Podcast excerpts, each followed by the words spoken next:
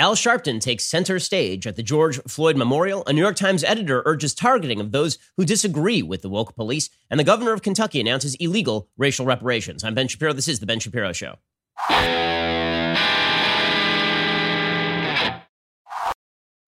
Today's show is sponsored by ExpressVPN. Protect your data from prying eyes at expressvpn.com slash Ben.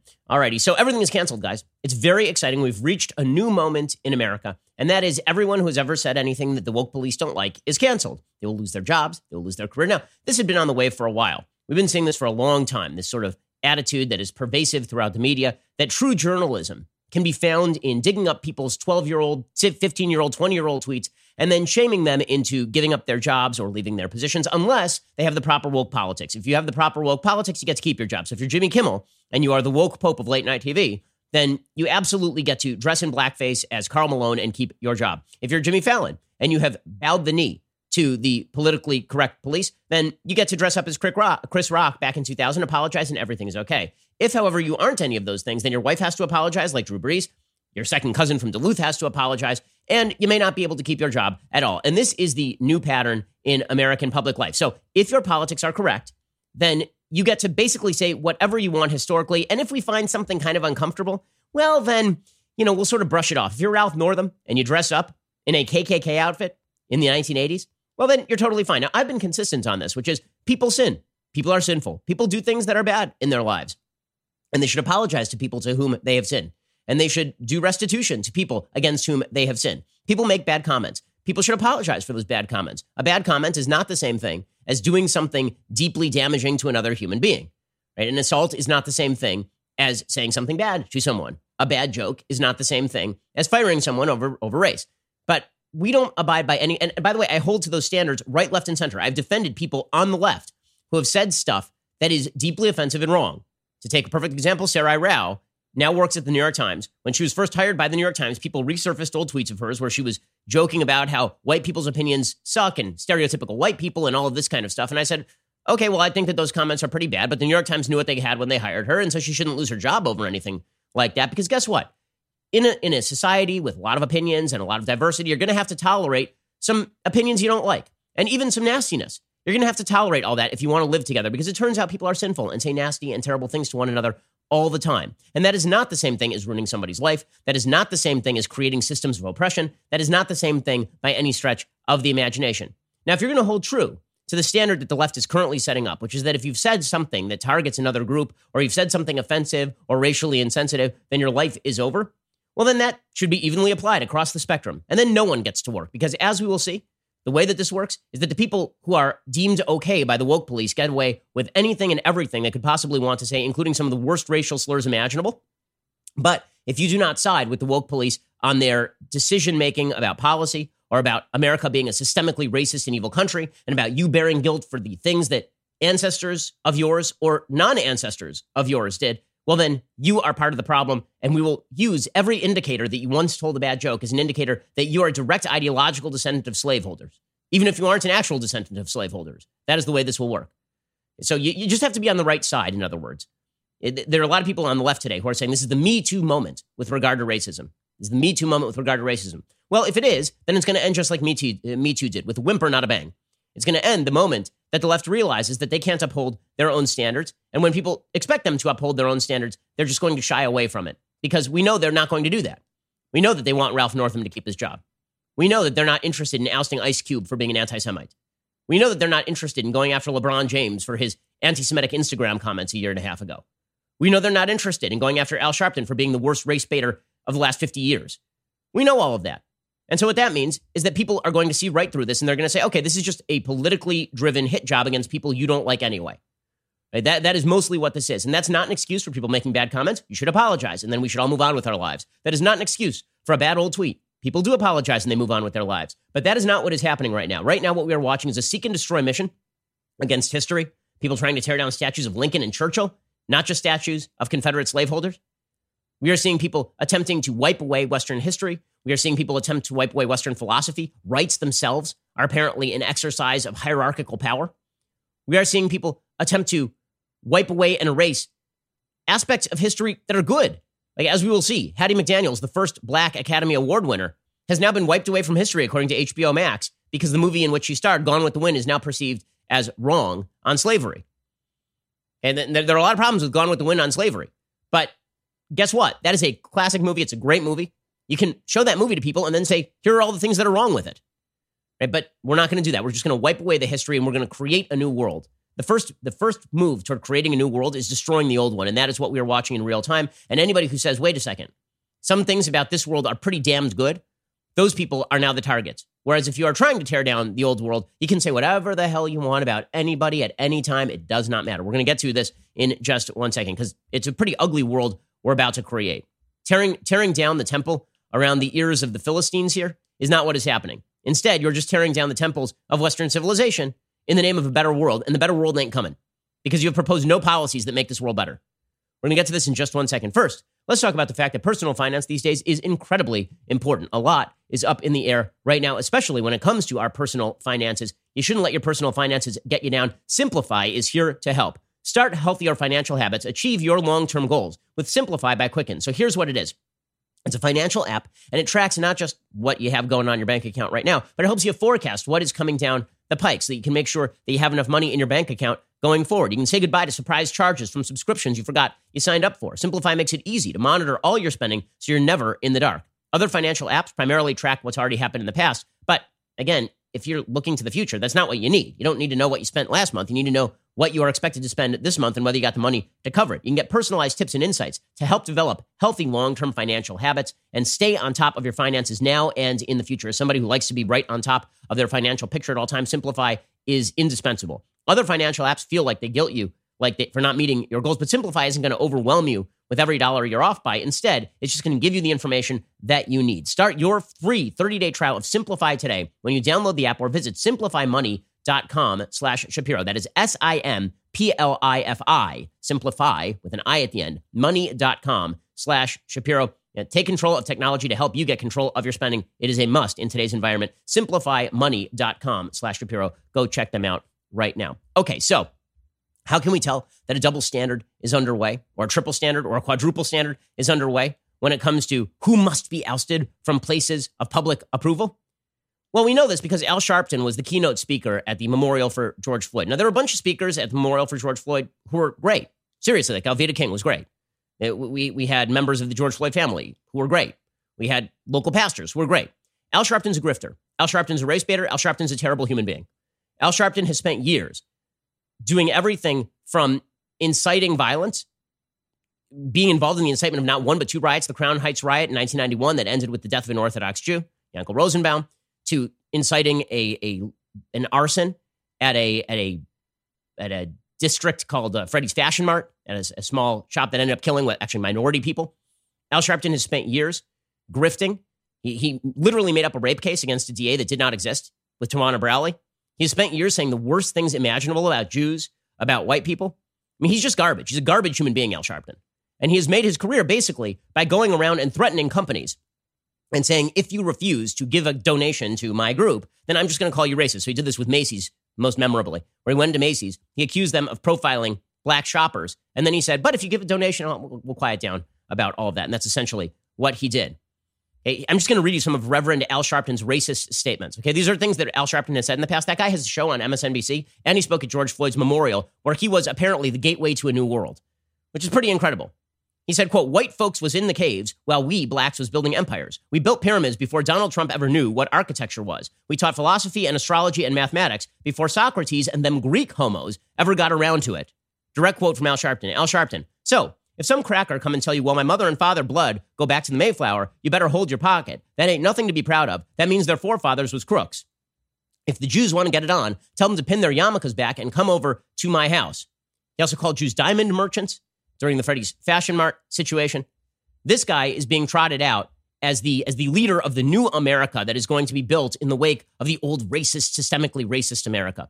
Nobody's made a bigger career off of calling America racist than Al Sharpton without actually accomplishing anything and accomplishing his his chief goal of making people in America feel victimized when in fact the American system is incredibly free. If you want to succeed in America, work hard. There's nobody sitting there saying we want to stop you. Seriously, this, this notion that there are people who are sitting up nights trying to figure out how to stop you is insane. But the Al Sharpton perspective on the world has filtered throughout American society. Perfect example. There's a guy named Meek Mill. Meek Mill is a very, very wealthy rapper. Okay, how wealthy? Well, here's what he tweeted yesterday.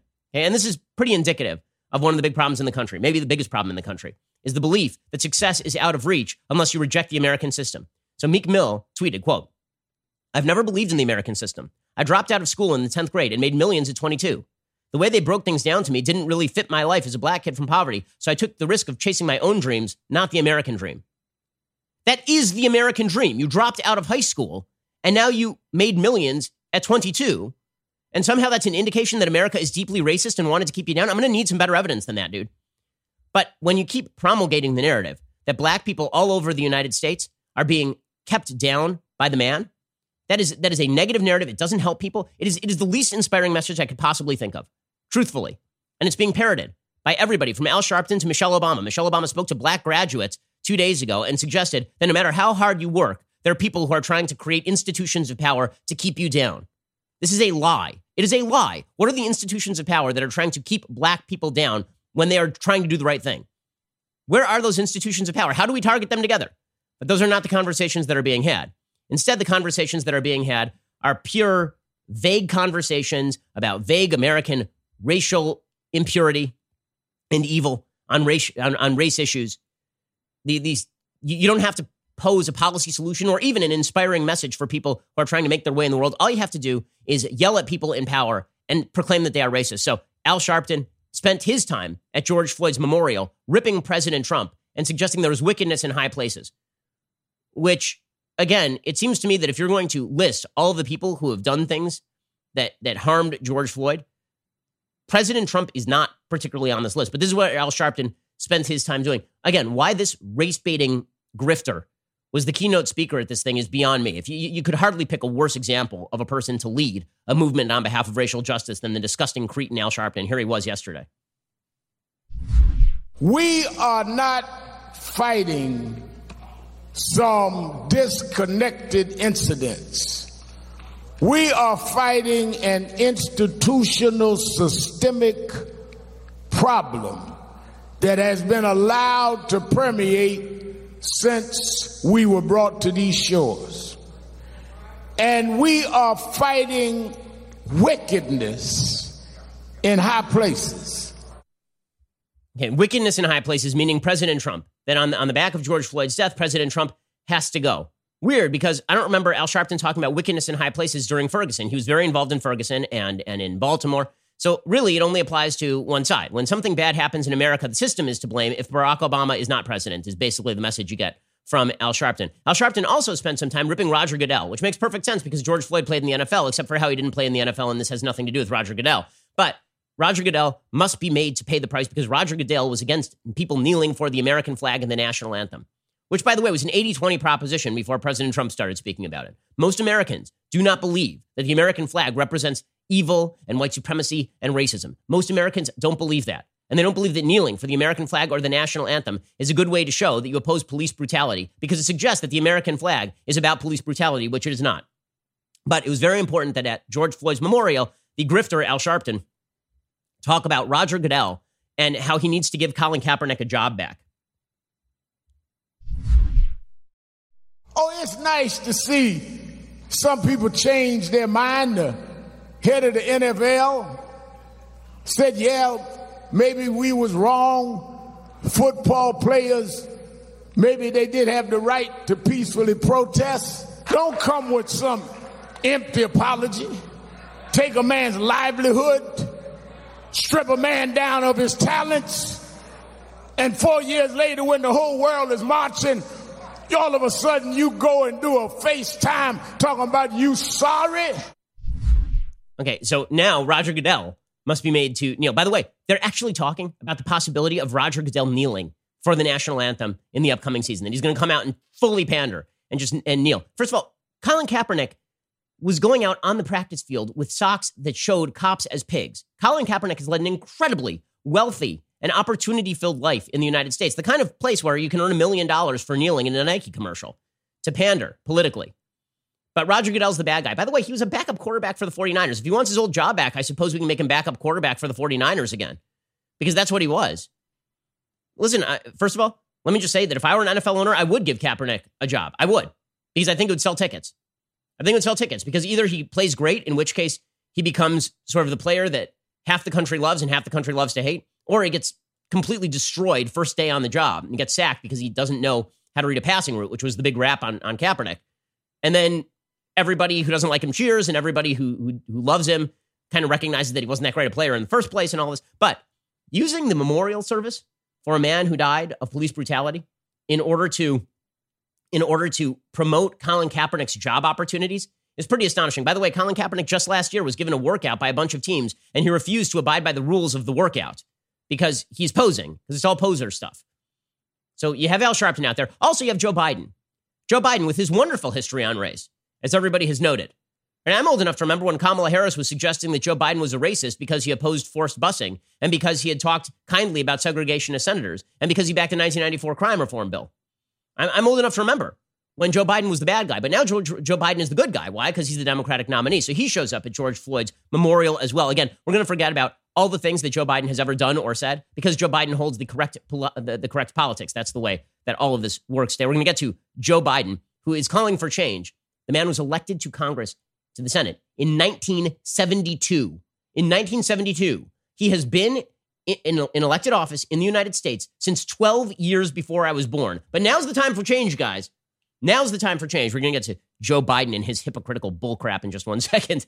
But first, let us talk about nutrition. So I know that this pandemic has been an awful time for people attempting to lose weight. You can't go to the gym. It's been really rough for a lot of folks, but I have lost weight during this pandemic. That's not, I'm not saying that to, to brag on myself. I am saying that because I know how to do this. And the way you do this is you use Noom. Noom is great. It is a habit changing solution. So much of losing weight and getting in shape really isn't even about your exercise level. It's more about what you put in your body. What are the kind of things that you eat?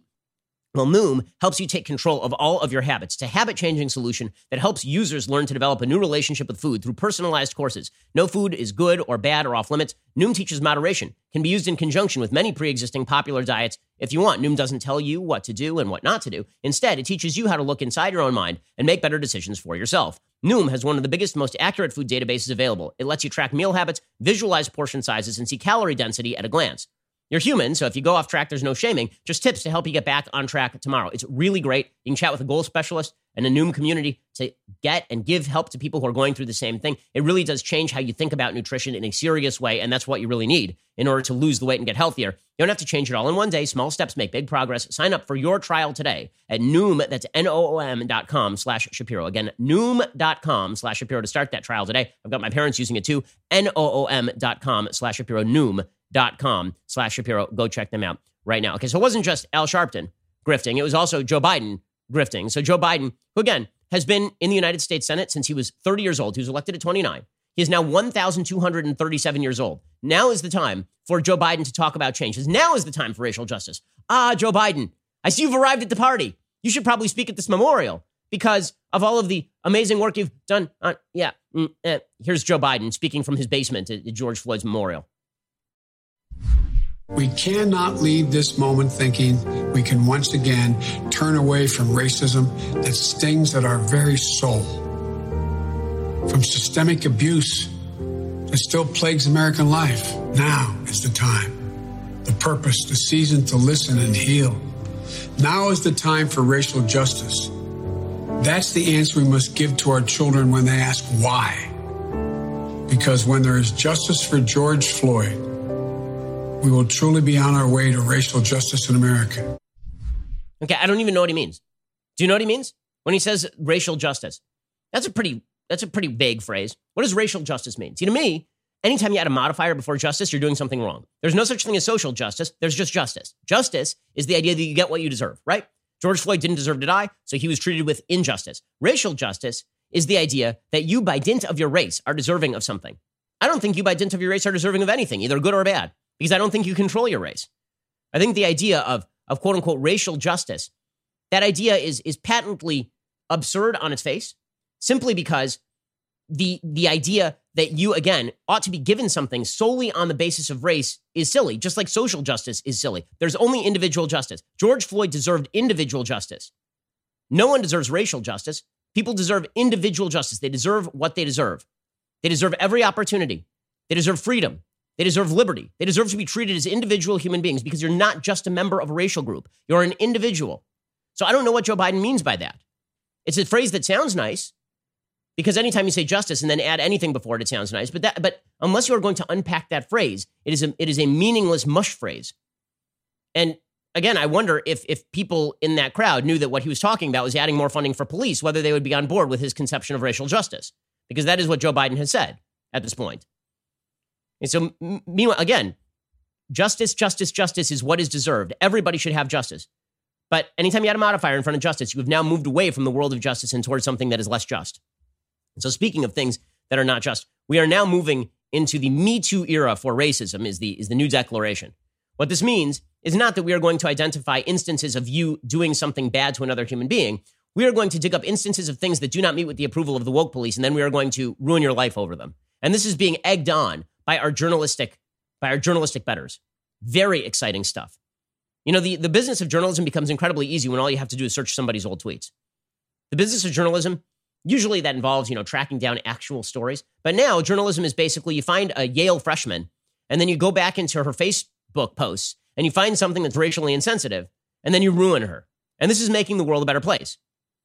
So there is a, a girl, uh, I'm going to say girl because, or young woman who goes to Yale. Her name is Amanda Rose, apparently. And she's, I believe, 18 years old. There's a woman named Sky Jackson, who I've never heard of before. But she's been going around on Twitter, basically trying to uncover people's bad old posts. I, I don't know who this person is, but she decided that she was going to go after this uh, this this person who is just a Yale admittee for a post that was that was put out what 10 years ago 5 years ago years ago that, and for which she has already apologized apparently. And it's a it's a an ugly post about eh, when she I think it's from when she was 15 is the idea here in which she uses the n word. Yes that's very bad. That's bad. Should she have her life ruined over that? I'm going to go no on that. She was 15 years old. This is the new standard that if you say something when you're 15 years old, we're going to ruin you. There are a lot of, a lot of people whose lives are going to, but we understand that that is not the actual standard here, right? That's not the actual standard at all. Because if you're Ice Cube and you put out black Hebrew Israelite propaganda on your Twitter feed, and if you put out like actual QAnon anti Semitism, you're totally fine. So Ice Cube, who has 5.3 million Twitter followers, put out an openly anti Semitic picture yesterday. It's a picture of a bunch of old Jewish men sitting over a monopoly board that is built on the back of brown people.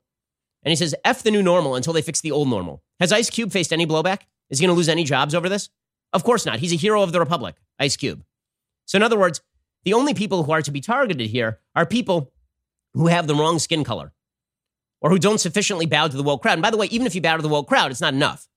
Because then the next demand is okay, so what have you done for us lately? That is the next move. And this New York Times editor makes this completely clear. Her name is Aisha Harris. She's an op ed staff editor and writer.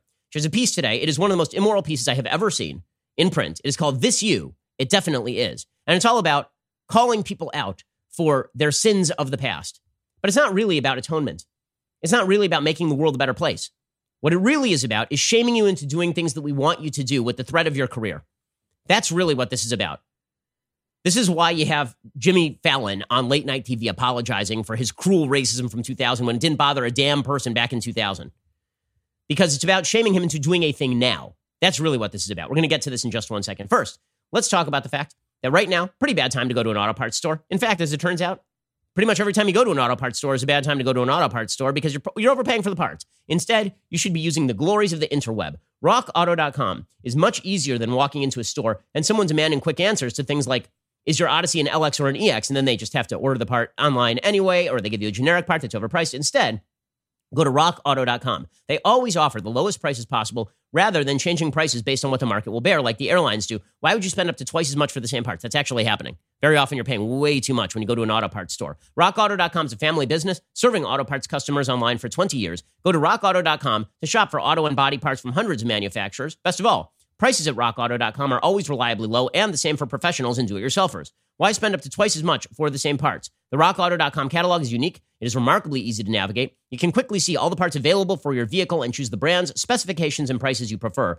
Amazing selection, reliably low prices, all the parts your car will ever need. Check them out at rockauto.com. Again, rockauto.com. See all the parts available for your car or truck and write Shapiro in there. How did you hear about us box? So they know that we sang. Okay, so back to this, I think, morally evil column from Aisha Harris over at the New York Times. This you, it definitely is. The Twitter meme of the moment is all about accountability. No, it's not. It's not about accountability. It's not about accountability in the slightest. It's not consistently applied. It only applies to one side of the political aisle. If you are not a member of the woke initiate, then you must you must pay, you must kneel, and if you don't kneel, you must be destroyed. And if you do kneel, you must be destroyed because there's no absolution. Once you apologize to the Twitter woke mob, there, there is no recovery. There's no world in which you come back from that. Once you apologize to the Twitter woke mob, they come for your head. So, according to Aisha Harris, this is all good.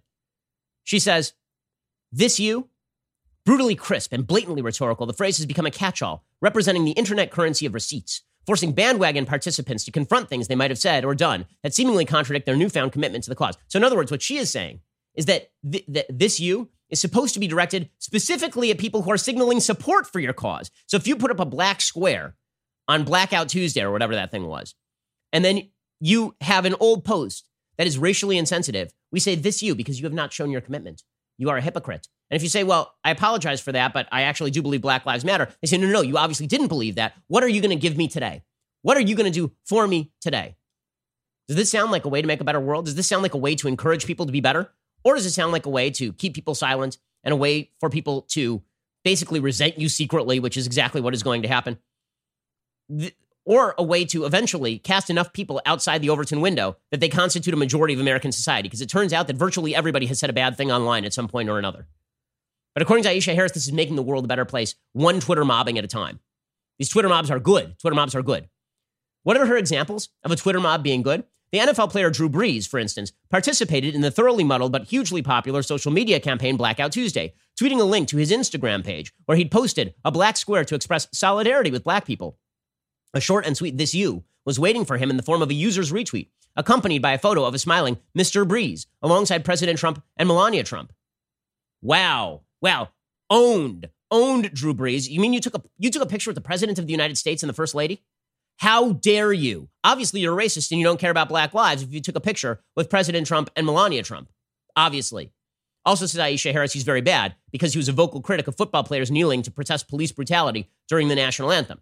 Obviously, he's very bad, so we have to this you him.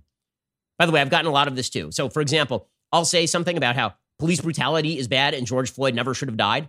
And somebody will tweet out a picture of me with Steve King from five years ago, neglecting to mention that I'm one of the chief reasons that Steve King is no longer sitting in Congress. That I was the first major commentator to suggest he should be ejected from Congress after his white supremacist comments went around. And then I maxed out to his opponent, Kevin Feenstra, on the first day of the controversy. That, right. That none of that ever happens. Nobody talks about Drew Brees giving five million dollars to the people of Louisiana who are disproportionately black on a demographic basis. Okay, but according to Aisha Harris, all of this is very good. The Baltimore Police Department tweeted photos of its officers kneeling with protesters. This you, someone retweeted with a screenshot of a New York Times article featuring the mugshots of the Baltimore officers involved in the arrest of Freddie Gray. This you, Mark Wahlberg. This you, Justin Bieber. This you, Disney. Oh, well, that, that obviously is making the world a much better place. Clearly, a much better place. So, what does this mean? It means intimidation. This is an intimidation tactic directed specifically at you give us what we want, or we're going to do this to you. And if you if you have said something bad in the past, then you have to give us triple what we want. It's it's basically a ransom note. This you is a ransom note. It is give us what we want and continue giving us what we want forever. And it doesn't matter if you apologize. That doesn't matter one iota. Because if you think that people are going to just forgive Drew Brees for the great sin of having said that he doesn't like kneeling for the American flag, you would be wrong.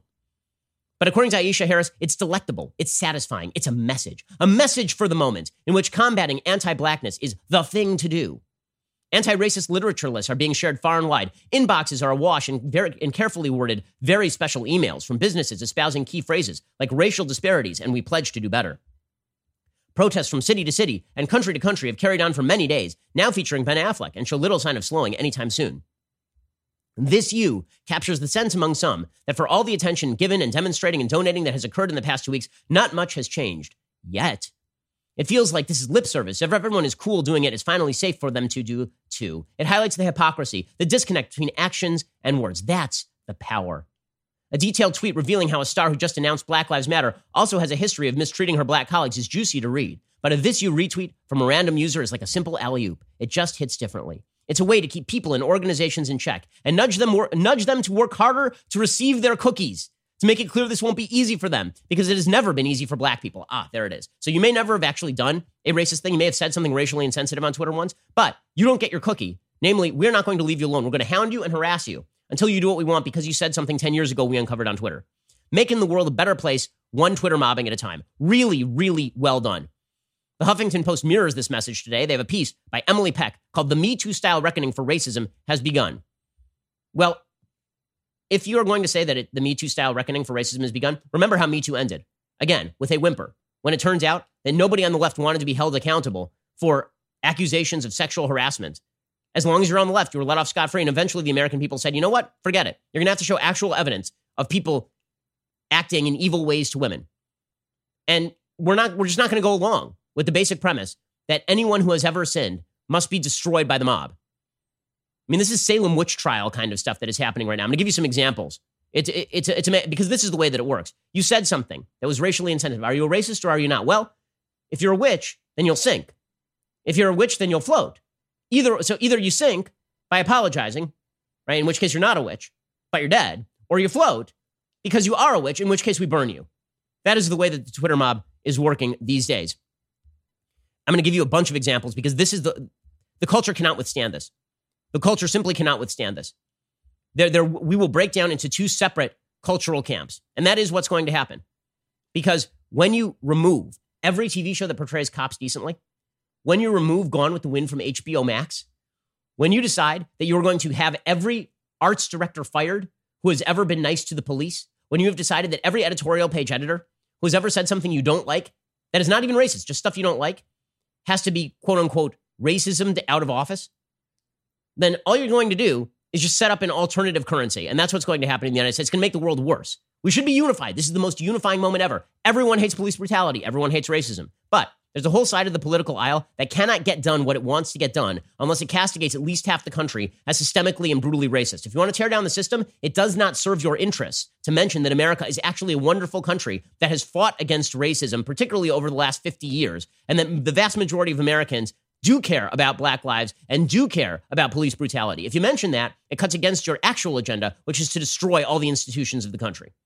So instead, we're going to call out every instance and magnify every instance and pretend that that is indicative of broader American racism. Every singular instance of white on black racism is going to be called out. Meanwhile, we are going to ignore every every aspect of of decision making that results in inequality rather than inequity. That's the goal here. Because the goal in the end is not to make lives better for anybody. The goal is simply to tear down the system and build something magical and new and utopian in its wake. We're going to get to more of this in one second. First is the teardown phase of this particular project. You got to tear down the rotten old infrastructure in order to build something new. And the teardown phase is exceedingly ugly because guess what? You're tearing down a healthy body politic and you're replacing it with nothing good. We're going to get to that in one second. First, let's talk about a great gift you can get for dad this Father's Day. So I'm a watch guy. Right? I love watches. I love watches. And that means I own some fairly expensive watches. It also means that I own some watches that are less expensive. Well, if you can't afford to go out and get your dad a Rolex for Father's Day, but you want to get him something that runs beautifully and looks spectacular and looks way above its price point, go out and get your dad a Vincero. One of my favorite sponsors is Vincero watches. It's a watch I love to wear, and they're having an early Father's Day sale. My listeners already know Vincero creates the most incredible looking watches at an unbelievable price point. Again, you're not going to have to go out and spend thousands of dollars. These are watches that look great, well under 200 bucks. There's no better gift for a father, husband, grandfather, you name it, than giving them the gift of time with a Vincero watch. I've given them to both my parents, actually, for my mom and my dad. My wife wears a Vincero. I've given it to in-laws as well. Go check out their watches at vincerowatches.com slash Shapiro. Vincero offers free shipping, 30 day returns, guarantees your watch for two years. That is why they have over 21,000 five star reviews. You won't find a better made watch for this price anywhere else. It's a watch that is stylish and bold and built to last under 200 bucks. They also can engrave on the back, so you can actually engrave a message to your dad for Father's Day. Take advantage of their sale right now. Get up to 20% off everything on their website. None of the new items are off limits. They have brand new watch collections you need to see for yourself online right now. Visit vincerowatches.com slash Shapiro. When you purchase, the discount is automatically applied at checkout. So again, Go shop Vincero right now. The deal is really good. And again, this is a great watch for dad. Go to V-I-N-C-E-R-O watches.com slash Shapiro. Don't pay full price on these beautiful timepieces. Get up to 20% off right now. It's a buy you won't regret, and your dad is really going to appreciate. All right, we're going to get to the cancellation of all the things and the bullying of all the corporations and the assumption by every area of American life that you must bow the knee or they will come after you next, which, by the way, is no guarantee. Just as if somebody is blackmailing you, you see this in every movie. Someone blackmails somebody with a piece of information. They say, How do I know you won't release it later? They say, You don't. Correct. Correct. Okay, the, all this is going to be held over the heads of the American people consistently. We're going to get to more of this in just one second. This year has been an unbelievably up and down, frankly, awful year, but incredibly busy news, stuff that you need to keep track of. And the media are lying to you on a routine basis, like all the time, which is why so many Americans think things like the police are systemically racist and mistreating black people on a vast scale and endangering their lives. That's because the media lie to you all the time. When you can't get the real story, you have to go outside the narrative and actually get the hard facts. This is why you should go get a reader's pass today from dailywire.com. You will get access to exclusive op eds from us, your podcast hosts, as well as guest writers, in depth analysis from our Daily Wire reporters, on top of our regular breaking news. I have a piece out today about the conflicting messages that we are hearing right now all the messages from you must speak out to and silence is violence to shut up, you're saying the wrong thing. This membership tier is already a bargain at three bucks a month. If you join today, you get your first month for 99 cents. You also get access to our mobile app. You receive push notifications for breaking news and special content. And you can join the community of Daily Wire members who are actively commenting and discussing our content with each other. That's mobile ad free access to all of the Daily Wire news, exclusive op eds, all of our podcasts on our mobile app, all for the low price of $1. Best of all, your dollars are getting you the news you need without the leftist spin. Head on over to dailywire.com slash subscribe. Join today. Also, as I've been mentioning, I have a book coming out July 21st. It's actually really important. It's a very important book. I, I rarely pitch my own work this way. It's an, inc- I think it's an incredibly important book. I wrote it back in December and January when it felt like the country was starting to come apart at the seams. The pandemic hit, and I was like, well, maybe it's not relevant anymore because it seems like we're all on the same page. Obviously not. The book is what is happening right now. The book is about the attempt by so many people in the media, in, in academia, in the political sphere, and many of your neighbors to divide us along racial and class lines, to, to destroy America's common philosophy that says that all men are created equal under the law, and to, to destroy our common heritage of rights, because those rights are apparently racist. If you express yourself in a way they don't like, then apparently the right to free speech must be curbed. The right to free assembly must be curbed unless you are protesting for the right things. They're trying to cut down our common history and suggest that we don't have a common history. The history of America is just exploitation and evil. They're doing all of this to disunify the country and militarize groups against one another. It's destroying the country. My book isn't just about a description of this, it's about why it's wrong, how you rebut the arguments. It's how to destroy America in three easy steps. How to destroy America in three easy steps. You're watching it happen right now. And really, in the end, my book is about how to save America by rebutting those arguments and fighting back against this particularly ugly narrative. How to destroy America in three easy steps. It comes out July 21st. You should pre order it right now. And uh, go check it out right now at Amazon.com or anywhere else you get books. You're listening to the largest, fastest growing conservative podcast and radio show in the nation.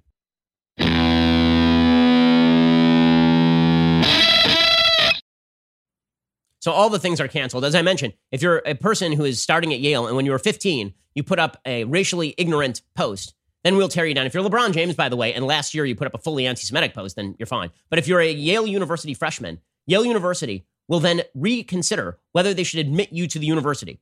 Remember, they did the same thing to Kyle Kashuv when it came out that in private text he used the N word when he was 16 years old. And so his admission to Harvard University was rescinded. And he was outed, of course, because he had the wrong politics on gun control. And, and we've seen everything is now canceled. All the things are canceled. So, for example, we now know that all entertainment with cops is going to be canceled, which is really exciting stuff. According to Deadline Hollywood, Cops has now been canceled by Paramount Network. By the way, the first show to actually focus in on body cam footage. Right? Cops, if you like body cams and you like to know what the cops are doing, Cops is that show. Cops is a body cam show. And by the way, I understand that the media only want to cover it when the cops do something wrong. There are 375 million interactions between the cops and citizens in the United States every year. You don't hear about nearly any of them. Why? Because most of them are the cops doing their job and doing it properly. That doesn't mean that there aren't bad and stupid cops. It doesn't mean there aren't racist cops. But to say that you cannot air entertainment that puts you on the same side as law enforcement is patently insane and makes the world a worse place. Because if now you are suggesting that the, like, what do you think the consequences of this are? When you say that the cops are systemically racist and they are targeting black Americans, now you're a black American, you get pulled over by the cops. Your immediate suspicion is the reason that you are being pulled over is not because you were speeding or not because there is a reasonable suspicion, but because the cops hate black people. Might that change your attitude on how you deal with the police? Might that mean that a lot more 17 year olds who are pulled over by the police act in ways that are likely to endanger them and would endanger anyone if anybody acted that way? If you want to foster better relations between the police and communities of color, then perhaps you actually might want to exacerbate the message that the police care about them, that the police want to help people, Instead, we're going to pull down all entertainment that suggests that cops are good. So Deadline Hollywood's uh, Deadline.com reports that Cops' six-year run on Paramount Network has come to an end. It was pulled last week in the aftermath of George Floyd's death. A Paramount Network spokesperson said, Cops is not on the Paramount Network. We don't have any current or future plans for it to return. The long-running Cops premiered on Fox in 1989, aired for 25 seasons. By the way, note, I wrote a book called Primetime Propaganda. I interviewed the guy who created Cops. You know what he told me? He told me that when they selected footage for Cops, they deliberately went out of their way to undersample suspects who are black and Hispanic. He told me this openly. I have it on tape. He suggested that they went directly to the footage and then they oversampled white suspects because they did not want to forward the perception that too many black and Hispanic people were, were committing crimes. That's the show that just got pulled down from Paramount Network. Meanwhile, A&E pulled last weekend's episodes of its hit docuseries Live PD because obviously if you cover the police in any good way, that's really bad. It must be pulled down. HBO Max, meanwhile, pulled down one of the great movies of all time, Gone with the Wind. Okay, Gone with the Wind won all the Oscars. It was the highest grossing film of all time when it came out. It is, of course, a classic. It also resulted in the first Academy Award win by a black woman, Hattie McDaniel. Hattie McDaniel gave us, she, by the way, today is her, is her birthday in 1893. She's been wiped away from history. She no longer matters.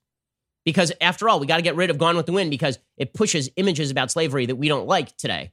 So instead of just watching the movie and saying, this is inaccurate about slavery and it romanticizes slavery and that's bad, but the movie also has something to say about resilience in the face of pain from people like Hattie McDaniels and resilience in the face of pain from the other characters in the story. Instead of doing that, we're just going to pull it down. We have to erase history. We're going to Stalinize history. The guy who's standing next to Stalin on the bridge just disappeared. He's gone. No, he never happened. So Gone with the Wind has been disappeared into the memory hole. So is Hattie McDaniels, who in 1939 talked about what a historic moment it was that she won an Academy Award. Academy of Motion Picture Arts and Science fellow members of the motion picture industry, and honored guests. This is one of the happiest moments of my life. And I want to thank each one of you who had a part in selecting me for one of the awards. For your kindness, it has made me feel very, very humble. And I shall always hold it as a beacon for anything that I may be able to do in the future. I sincerely hope I shall always be a credit to my race and to the motion picture industry. My heart is too full to tell you just how I feel. And may I say thank you and God bless.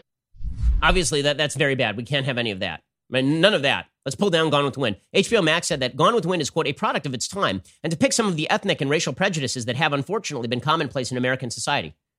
Yes, and it turns out that everything is a product of its time. All the things are products of their time. That is a truth. Okay, and you can discuss those things. That's okay. You pulled down the movie entirely? You pulled down the movie entirely. And by the way, are are like are we going to discuss movies like Spike Lee's movies that very often depict Jewish people in the worst possible light as a product of their time? No, we can't do that. that, that, that because Spike Lee's a good guy, right? that's the way that this works. Meanwhile, Gerald Baker, who is a Wall Street Journal editor, he has now been moved to the opinion department. He was an editor at large. Now he's been moved to the opinion department. Why? Because staff members of the Wall Street Journal sent a letter to newsroom leaders on Monday accusing the paper's former editor in chief, Gerald, Gerard Baker, who's been an editor at large since 2018, of violating rules that apply to those who work on the news side.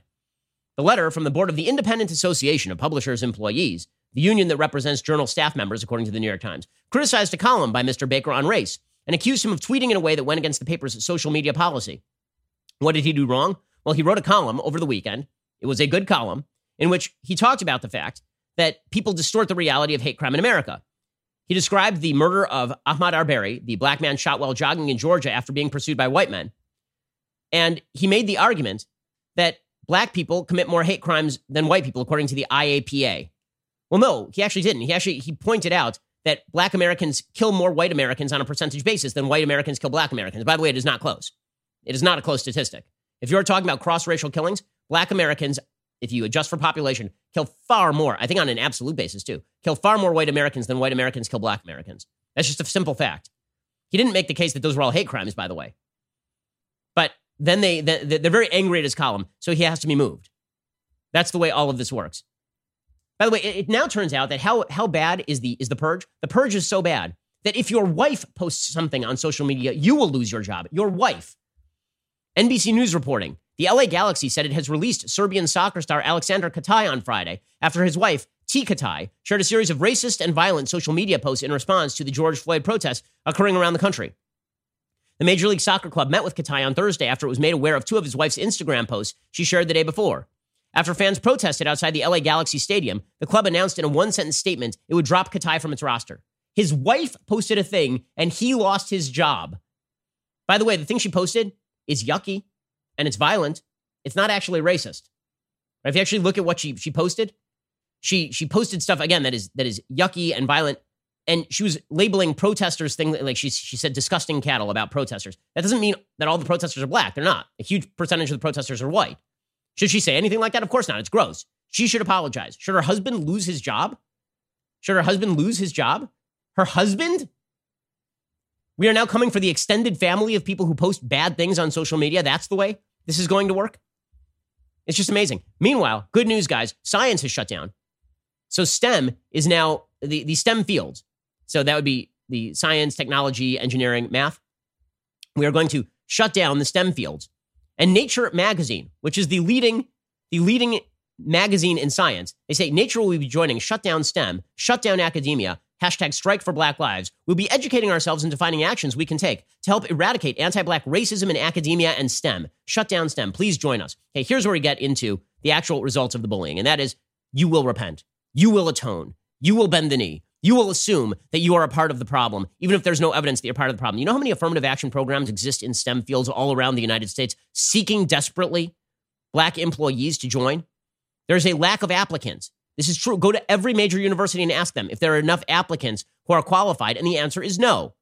Do you really think that engineering programs are deliberately saying to black people, you cannot enter this engineering program? In fact, one of the big problems when it comes to the earnings potential for black college graduates versus white college graduates is how many people go into the so called soft studies, the liberal arts, as opposed to going into majors that are likely to earn you a lot of money. But STEM is shutting down and nature is, is promoting this nonsense. Black academic and black STEM professionals are hurting because they exist in and are attacked by institutional and, and systemic racism. These are scientists. How about some stats? Like, seriously, how about some stats? Instead, it's just a bunch of argle bargle. It's a bunch of vague social justice argle bargle. Black people, this is according to Shutdown STEM, black people have been tirelessly working for change alongside their indigenous and people of color allies. For black academics and STEM professionals, Shutdown Academia and Shutdown STEM is a time to prioritize their needs, whether that is to rest, reflect, or to act, without incurring additional cumulative disadvantage. Ah, cumulative disadvantage. That, that's, that's what's been happening here. I love this. They also acknowledge, they say, Shutdown STEM is aimed at the broad research community who's not directly participating in ending COVID 19. So if you're doing COVID 19, then you don't have to shut it down. But what make no mistake, the scientific community is now engaging in a religious Sabbath because the religion of wokeism is more important. Like, okay, I, I understand the religion needs a Sabbath. Every religion needs a Sabbath. That's exciting stuff. By the way, arts groups are being shut down as well, according to the New York Times.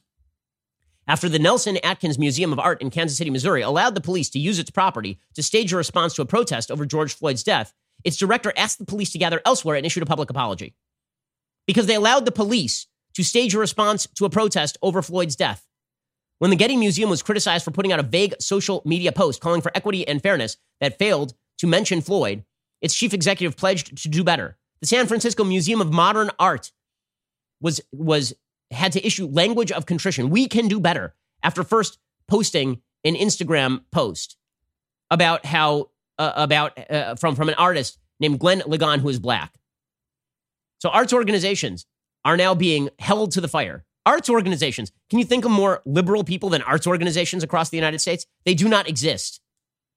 In New York, off Broadway and Brooklyn theaters, as well as the Brooklyn Museum and MoMA, have offered restroom access to protesters. Theaters in cities like Oakland, California, Austin, and Washington have done the same. The Smithsonian National Museum of African American History and Culture created an online portal for discussion about race. The Walker Art Center in Minneapolis announced it would no longer contract the services of the local PD for events until the law enforcement agency, quote, implements meaningful change. How stupid has all of this become? It's become so stupid that Gushers, the candy, put out a statement about social justice and racial justice in the United States because you don't want to be the last person, you don't want to be the first person to sit down when, the, when Stalin is speaking. Famous story from Gulag Archipelago by, by Solzhenitsyn. And my friend Matt Walsh, colleague over at Daily Wire, has cited. Very, very famous story in which there was a group of Soviet uh, of Soviet citizens who were present at a Stalin speech. And after he stopped speaking, everybody stood and applauded. And then they all looked around and realized, I can't be the first person to sit down for this. It's a standing ovation. I can't be the first person to sit down. And this thing went on for minutes and minutes and minutes and minutes. And then finally, somebody sat down. And then when somebody sat down, everybody sat down. And the first person who sat down was arrested and sent to the gulag. Right? Because that's the way this works. So now all corporations will be gulagged if you are the first person to sit down during the during the Maoist struggle sessions. So Gushers has to issue a statement. You know, until Gushers and Fruit by the Foot issued a statement about white supremacy, I was really under the impression that this corn syrup based snack for children, I was really under the impression that they were very much in favor of the of the murder of black men until Gushers put out a statement. They put out a statement saying Gushers wouldn't be Gushers without the black community and your voices.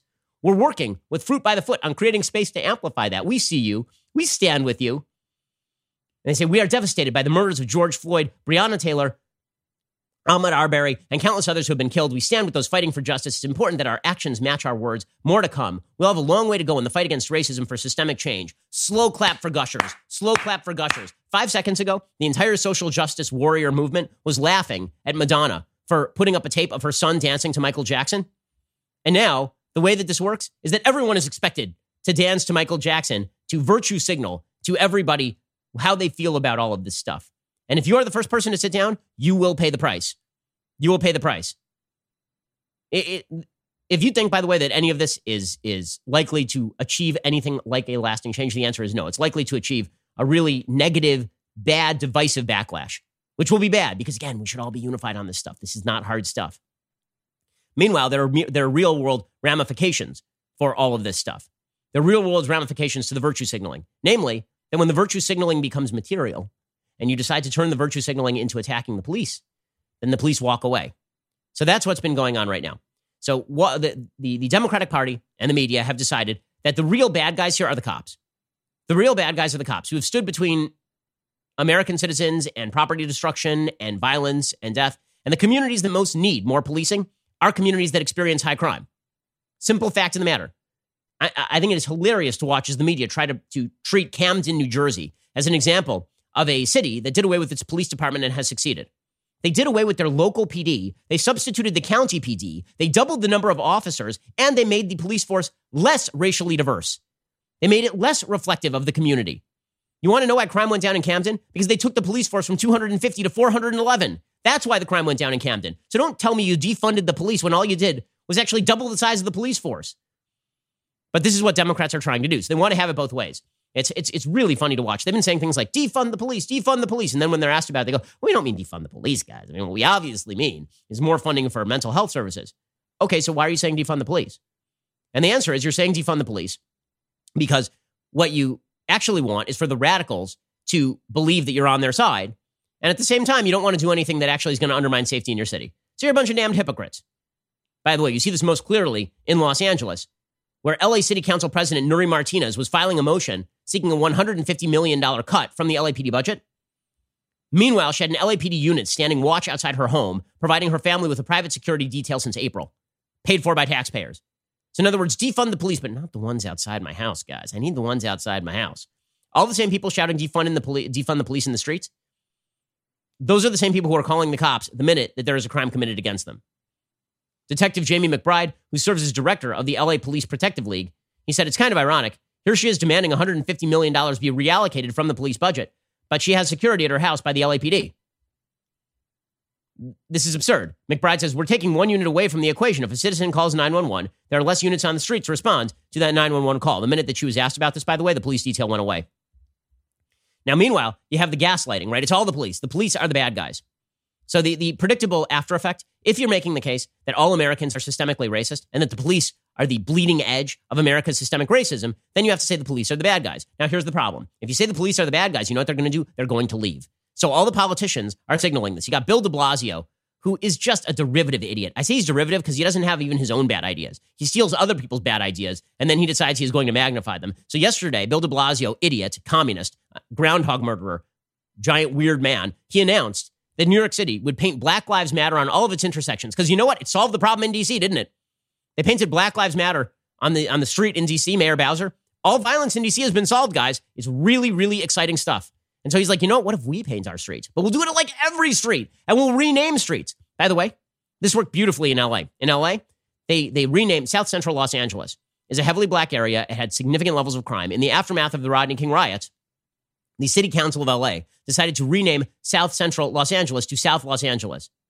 Boom, all crime solved in South Central Los Angeles. Except for renaming things doesn't change anything, and painting giant slogans on the street doesn't change anything. Here is Bill de Blasio not changing anything, but virtue signaling for the woke crew. And the proposal put on table was to name streets in each borough and to paint the words on the streets of this city. In each borough, at a crucial location, one of which will be here near City Hall, but what will be clear the street name and on the streets of our city is that message that now this city must fully, fully, deeply feel, and this nation must as well, that black lives matter. And the best way to message that is by painting that on the streets. Wow, just w- amazing. I remember when when Seattle solved all of its problems by painting rainbow flags on the streets. Also, an amazing display of tolerance and diversity that fixed all the problems. Know, just just paint. Paint can do magic. Paint is magical. Who knew? Kneeling solves COVID and paint solves racism. Well done, everybody. Meanwhile, James Clyburn, Democrat from South Carolina, he suggested that the only violence he's been seeing is from police officers, which is um, controversial, to say the least.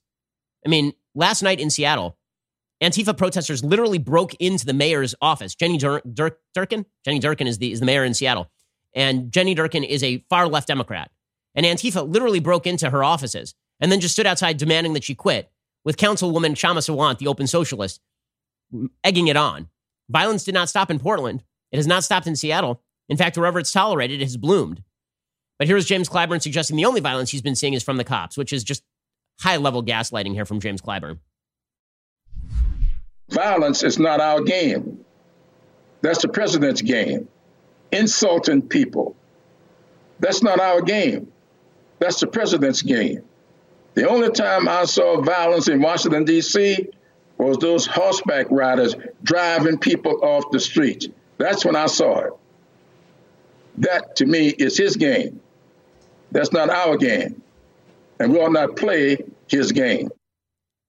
Okay, by the way, there are absolutely credible reports and video of protesters. I think here he's speaking of uh, President Trump clearing that protest uh, or Secret Service clearing that protest. Again, it was a bad optical move, but there's video from that rally, people throwing things at cops and et cetera, et cetera. Meanwhile, Kamala Harris, who was a, she's a narc, right? I mean, Kamala Harris was the AG of the state of California, and she was most famous for, for threatening parents of truants with jail time. Right? And, and here she is saying that the police are bad. She says it's outdated to think that more police create more safety, which is belied by every single fact ever discovered ever. Removing police from a community do not create more safety. And if you believe they do, it's because you are a liar. She is a liar. She's a liar, Kamala Harris. Maybe vice presidential candidate Kamala Harris. Here she is, absolutely pandering. It's outdated to think more police create more safety, except that as soon as we removed the police last week, then major cities across America had to be shut down at 6 p.m. and Beverly Hills had to be curfewed at 1 p.m. It's the cops. Here's Kamala Harris. The status quo has been to to determine and create policy around the idea that more police equals more safety, mm-hmm. and that's just wrong. You know what creates greater safety? Funding our public schools. It is old thinking, it is outdated, and is actually wrong and, and, and, and backward to think that more police officers will create more safety. This is insane. It's patently insane. Obviously, it's not true. And by the way, you know who, who knows it's not true? Joe Biden who's basically said that he's going to expand police budgets. If you want to quash crime, you need more cops. Who you, uh, it's amazing. I mean, I, have been amused watching the tweets of people who are saying defund the police. So people are like, okay, so who will respond to the murder calls? People are like, you know what we need? We need more Planned Parenthood clinics. It's like, well, that's that's a hell of a statement. That what's going to solve crime is abortion. It's, that, that seems kind of eugenic and racist to me. But in any case, the, this is the the lie that is being told. Trevor Noah did the same thing. If you invest in communities, you don't need to invest in the police. Yes, that's clearly what's been missing is federal investment in low income communities. We haven't done that for the last 60 years. We haven't invested $5 trillion in welfare programs ranging from federal housing projects to food stamps to unemployment. We, ha- we haven't done any of that. We haven't spent $5 trillion to achieve a larger racial wealth gap in the United States than we had in 1965. Clearly, if we just pour money into, into inner city communities, they will bloom like the deserts of Judea. Or alternatively, they won't change a damn thing because the problem there actually isn't a lack of money. The problem there is a lack of public safety.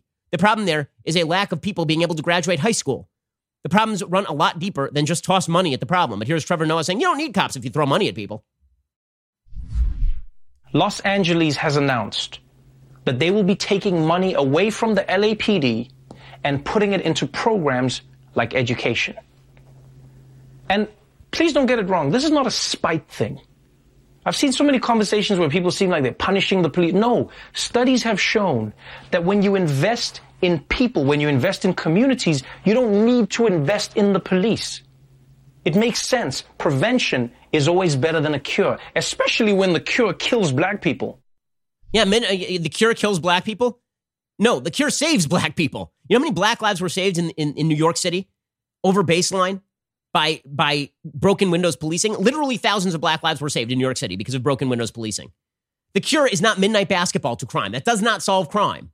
The cure is not food stamp programs. We've tried all of this. It has failed. The only thing that has ever been shown to lower crime rates ever is additional law enforcement in high crime communities. That's the only thing. Literally, that's all. Now, there are things that we can do to alleviate the burden on law enforcement. Right? We can make it so that mental illness is treated by actual mental illness professionals as opposed to the first call being 911. That's a good thing. I back it. But if the idea is that you remove the cops and suddenly things get safer, I urge Trevor Noah to remove his entire security detail and see if things get better for him personally. I encourage Comedy Central to remove their entire private security detail and see how things go and publicly announce it. Like, really, let's see how it goes for you. I encourage all the people who are in favor of gun control and believe that guns make America less safe and that self defense is not a thing. I encourage them to all put signs on their lawn today saying this is a gun free home and see how it goes for you. This is the, lar- it's so stupid. So, New York's police union head, he came out yesterday and he, in, in impassioned fashion, said, You need to stop treating us like racists and thugs. We're the people who are standing between human beings who are being victimized and their victimizers. And you're treating us like we're the problem? This is the head of the Police Benevolence Association in New York. Stop treating us like animals and thugs and start treating us with some respect. That's what we're here today to say. We've been left out of the conversation. We've been vilified.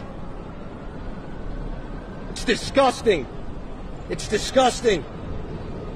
Trying to make us embarrassed of our profession. 375 million interactions. Overwhelmingly, overwhelmingly positive. Okay, but he's a bad guy. He's the bad guy. Meanwhile, what is the actual reparative? What is the actual reparative policy that people are pushing? The reparative policy people are pushing is move the police off the streets, which is going to end with more dead black people.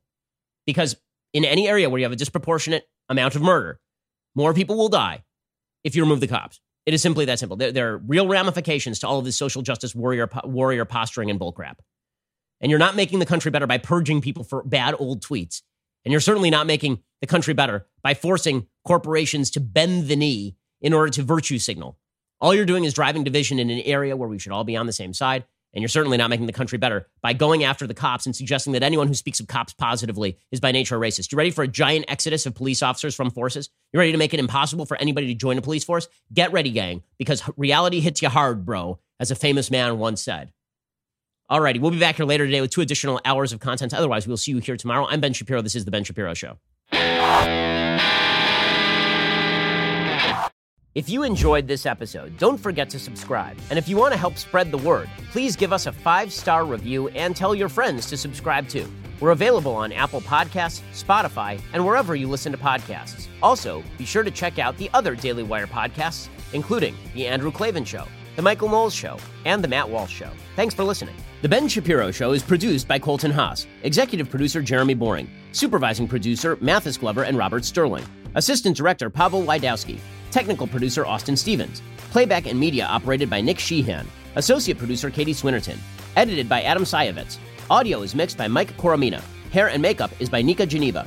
The Ben Shapiro Show is a Daily Wire production. Copyright Daily Wire 2020. Hey everyone, it's Andrew Klavan, host of The Andrew Klavan Show. The empire of lies has struck back and won around, exacerbating our divisions by race.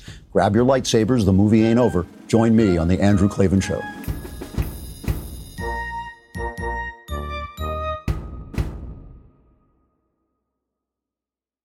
We'll get to more on this in just one second. First, Pure Talk believes in American values and that free should mean, you know, like free. So when you switch to Pure Talk today, you'll get a free Samsung 5G smartphone. There's no four line requirement, no activation fee, just a free Samsung that's built to last with a rugged screen, quick charging battery, and top tier data security. Qualifying plans start at just 35 bucks a month for unlimited talk, text, 15 gigs of data, and a mobile hotspot. Pure Talk gives you phenomenal coverage on America's most dependable 5G network. It's the same coverage you know and love, but for half the price of the other guys. The average family saves almost $1,000 a year. So, I challenge you to choose a company that actually doesn't hate your guts and shares your values. Let Pure Talk's expert U.S. customer service team help you make the switch today. Go to puretalk.com slash Shapiro to claim your eligibility for your free brand new Samsung 5G smartphone and start saving on wireless today. Again, go to puretalk.com slash Shapiro to switch to my cell phone company. I've been using them for years. They're fantastic. You'll love them as well. Go to puretalk.com slash Shapiro and claim your eligibility on that free brand new Samsung 5G smartphone. Start saving.